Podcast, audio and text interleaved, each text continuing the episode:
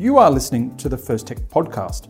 These podcasts are designed for authorised financial advisors. If you are not an authorised financial advisor, you may find the content of this podcast difficult to follow as it assumes you have the necessary training and qualifications to understand the concepts discussed. You should also be aware the information contained in this podcast is general information only and does not take into account any of your personal circumstances, needs, or objectives. To be an SMSF, the rules generally require all members to be a trustee and all trustees to be a member of the fund. However, in limited situations, other people can be a trustee or a director of the fund's corporate trustee in place of the member. This includes a member's enduring power of attorney. So, when might this be important from a strategy perspective? How do these appointments work? And what are the important things we need to be aware of? My name is Craig Day, head of the First Tech team, and joining me today to discuss these questions is Peter Wheatland. G'day, Pete. Hey, Craig. And Tim Sanderson. Hi, Craig. Great to be here. All right, guys. So, you know, now we're, we're told that people set up self managed super funds in many cases so they can control their super. So, why would we want someone else to be appointed to take control of the SMSF? So, Tim, why have you seen people do this? Yeah, so one of the main reasons I've seen this is really where a member of an SMSF has lost legal capacity. So they might have become mentally incapacitated, for example. So they can no longer um, help run their fund. So having an enduring power of attorney in place would potentially allow them their attorney to become a trustee and they can stay a member and the SMSF satisfies the definition. Okay, and how about you, Pete? What are, where have you seen this done? Yeah, we, we also see people, um, well, we get calls from time to time about where one or more of the trustees will be outside Australia for a period of time, and there might be a risk that the fund will become non complying due to failing the central mm-hmm. management and control test. And so having a client's EPOA um, who is still residing in Australia appointed as trustee um, while the client's overseas can assist in keeping the central management and control of the fund in Australia and keeping the fund complying. Yeah. So what that actually sounds like is just life, right? So if we're going to allow people to act as trustees, we need to recognise that in certain situations they're simply not going to be able to, whether that's due to a capacity issue, a health issue, you know, everyone thinks capacity is people getting old, but what if someone's had a heart attack and they're in intensive care for an extended period of time um, in those kinds of situations, and also just people going overseas. So the rules have this flexibility built into them to allow, you know, other people to act as a trustee and that not actually spoiling the definition or the fund's um, compliance with the definition of an SMSF. All right, so I suppose saying that though, we, we need to make sense of, you know, what the normal trustee requirements are in order to be a self-managed super fund. So, Tim, can you run us through what those are? Yeah, sure can. So, at, at a high level, the um, SMSF definition, as the name suggests, is aimed at ensuring that it's all of the fund members and only those fund members that are ultimately responsible for running their fund. Um, now, the definition is slightly different depending on multiple member funds as well as whether there's individual trustees or a corporate trustee. So, for multiple member funds, um, for individual trustees, all members have to be trustees and all trustees have to be members. For a corporate trustee, similar scenario, all members have to be directors of that corporate trustee and all directors have to be members.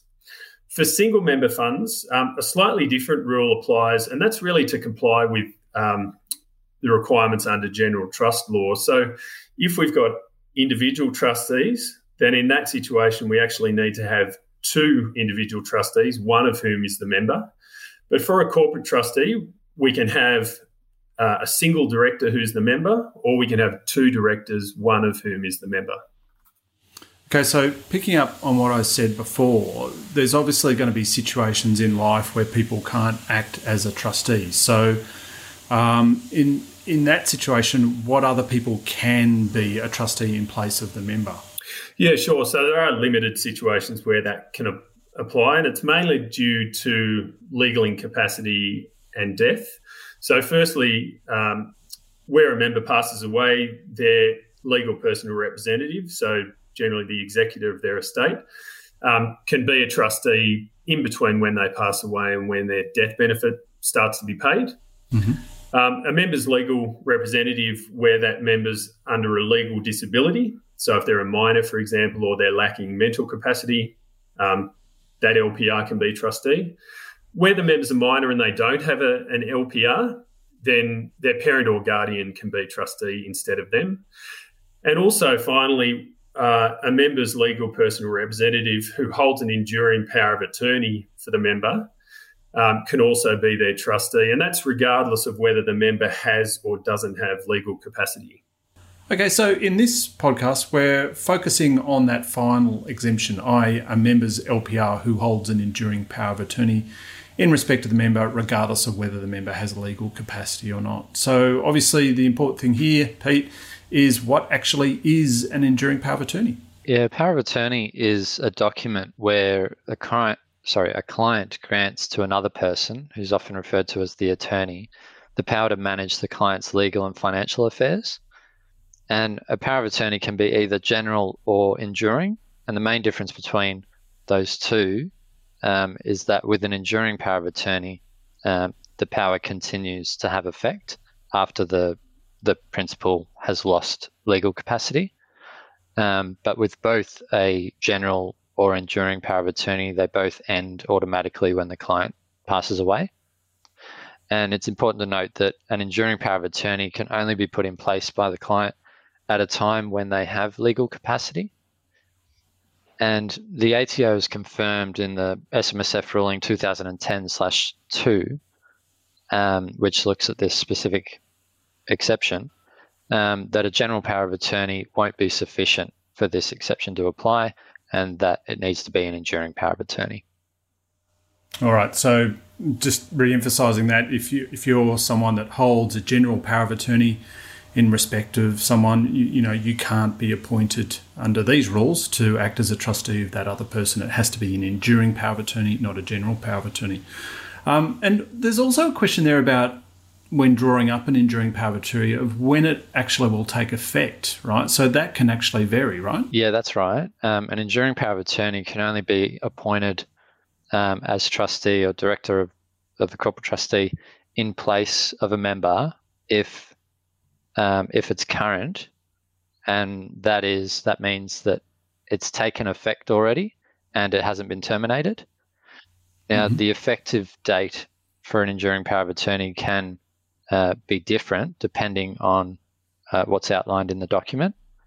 Um, so it could take effect immediately, or it could only take effect upon the client losing legal capacity, or alternatively, it could take effect from a specific date or upon a specific event occurring. Mm-hmm. And regarding SMSF trustees, the commencement time a client chooses uh, for their enduring power of attorney um, might depend on uh, when, or sorry, why they would want their enduring power of attorney to become trustee in their place. Okay, so what about if a member is a trustee of an SMSF and becomes disqualified, maybe due to you know becoming a bankrupt or something along those lines? Can they resign and their enduring power of attorney be appointed as a trustee in their place to keep the SMSF definition satisfied? So, Tim, what's the situation there? Yeah, well, that'd be a good loophole, uh, wouldn't it? It would. Um, it would. Unfortunately, no. So, the, the SIS Act makes quite clear that um, an enduring power of attorney of a disqualified client is not able to be trustee in the client's place under that exception. So, if a trustee becomes disqualified, then they can't use this exception. They must immediately cease to be a trustee. And the follow on effect of that is they'll have to cease being a member of the fund um, within a six month grace period that applies there. Right. Generally, in most circumstances, probably is going to result in the fund being required to be wound up, depending yep. on the circumstances. Yeah.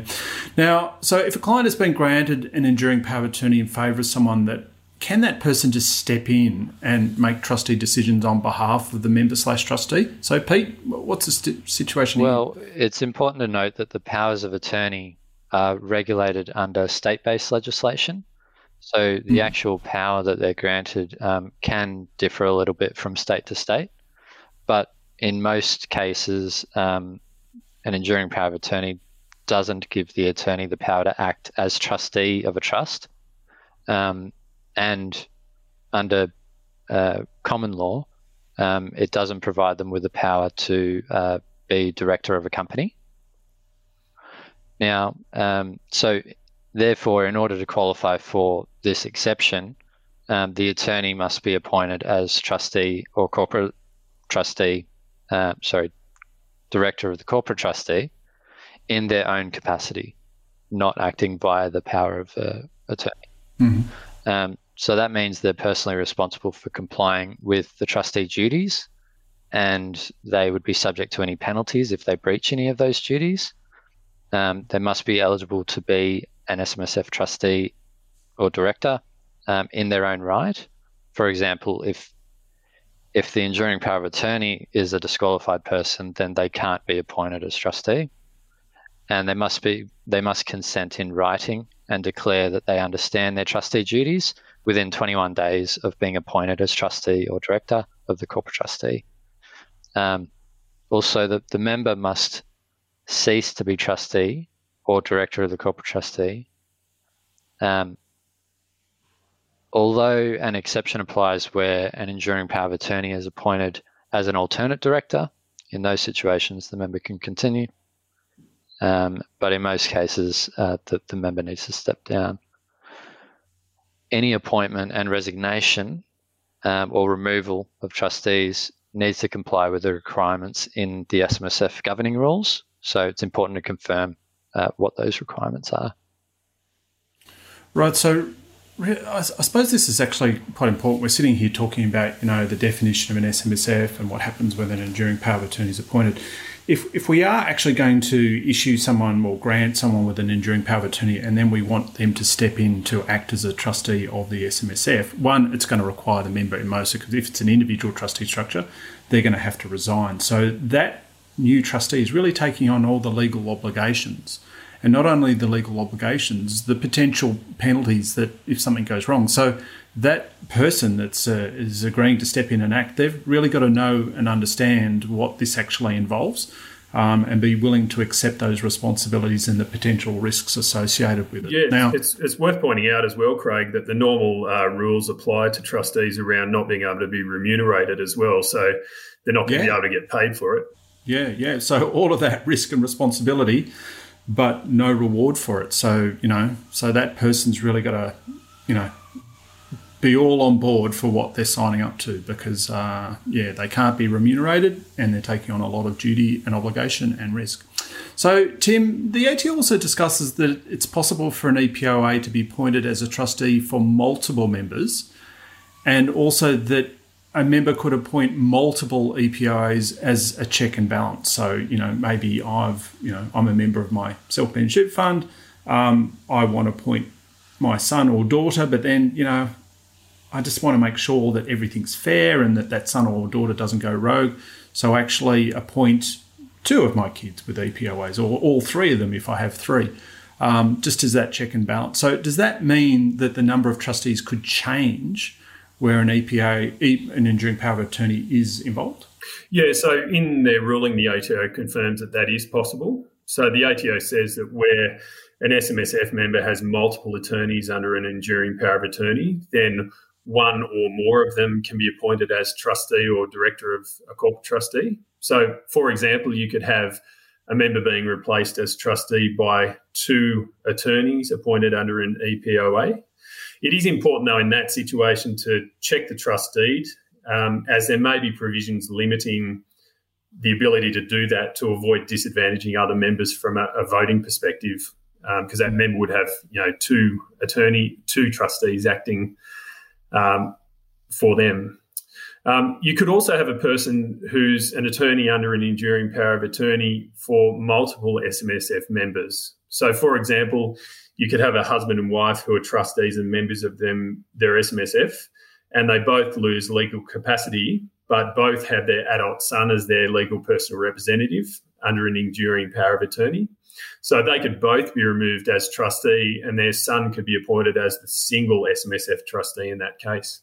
Yeah, um, I suppose coming back to that where multiple EPOs are appointed, you'd want to be really careful with that, I suppose. I mean, if this is a, a family SMSF and these days you can have up to six members, can you imagine if one of the kids came in and said, All right, I'm appointing 10 people, right, as EPOAs for some right now, that's probably taking it to ridiculous levels. Let's say, but I'm appointing two or maybe even three people with an enduring power of attorney. And those people then somehow get appointed as trustees or as directors of the corporate trustees, you'd want to have an understanding of what the trustee then said around their voting rights, right? Because I can imagine if the, the deed said each trustee gets one vote on any issue, well, that one person now effectively has three votes. Um, which yeah. could sway a decision of the fund. Uh, or alternatively, the deed might be snazzy enough to understand this kind of situation and go, right, well, if you have an enduring power of attorney acting as a trustee for a member of the fund, then if there's multiple enduring powers of attorney, they combined only get that member's one vote on any issue. Yeah, absolutely. It, it, would be important to check the trust deed, but depending on what it says, um, you know, multiple EPOAs coming in as trustee could certainly change the vibe when it comes yeah. to voting in the fund, I guess you'd say. That's right. That's right. And I suppose then what would happen in that situation, I'd, I'd be going back and getting the deed reviewed. Um, and if, if it was silent on that kind of issue, that would be really important to say, okay, well, if you're going to have these people come in and appointed for you, we need to get this deed updated now to to contemplate what happens in the situation where there's uh, where we're now having to make a trustee decision because you don't want obviously in that situation a conflict going on and all of a sudden that one person is effectively getting two three four votes depending on the number of being, people that have been appointed for them. It, it may be out there kind of scenario but it's just one that would be important to see the potential risks of doing this as well. Now Okay, Pete, I, I, imagine there would be some situations where a client has an enduring power of attorney and their attorney is already another trustee, the SMSF. So, what happens in that case? Yeah, that would be fairly common scenario. Um, for example, let's say the husband and wife are both trustees of an SMSF, and they both hold enduring powers of attorney uh, for each other. And let's say the husband then loses legal capacity. Hmm. Um, the ATO is confirmed in SMSFR 2010/2 that in that sort of case, the husband can be removed as a trustee and the wife can act as trustee in place of the husband. And because the wife is already a trustee of the fund, um, she's considered to have been appointed and doesn't need to be separately appointed again. Okay, so where you have a trustee acting for two members, such as the, the wife example we just discussed, does this mean the wife has to act in two capacities each time a trustee decision is required? No, they don't need to. Um, the ATO has confirmed in the compendium to the ruling that um, the enduring power of attorney exercises their powers as a single trustee or corporate trustee director, um, regardless of the number of members that they're actually representing. Um, however, it's important, um, as with any SMSF trustee, their powers and duties have to be exercised for the benefit of all fund members, um, not just for the benefit um, of that particular member that they hold the EPOA for. All right, cool. All right, well, I think that pretty much sums it all up. Um, Pete, Tim, thanks. No problem. Thanks, Greg. Thanks, Greg. Thanks, Cheers. Thanks for listening, everyone. Thanks for listening to the First Tech podcast. Please note these podcasts are designed for authorised financial advisors as a source of general information. All scenarios considered during the podcast were purely hypothetical and for illustrative purposes only and do not constitute a recommendation to purchase, hold, or sell any financial products or take any other course of action. You should read the relevant product disclosure statement before making any investment decisions and once again consider talking to a financial advisor. While all care has been taken in preparation of this podcast using sources we believe to be accurate and reliable, no person, including Colonial First State Investments Limited and Avanteos Investments Limited, accepts responsibility for any loss suffered by any person arising from reliance on this information.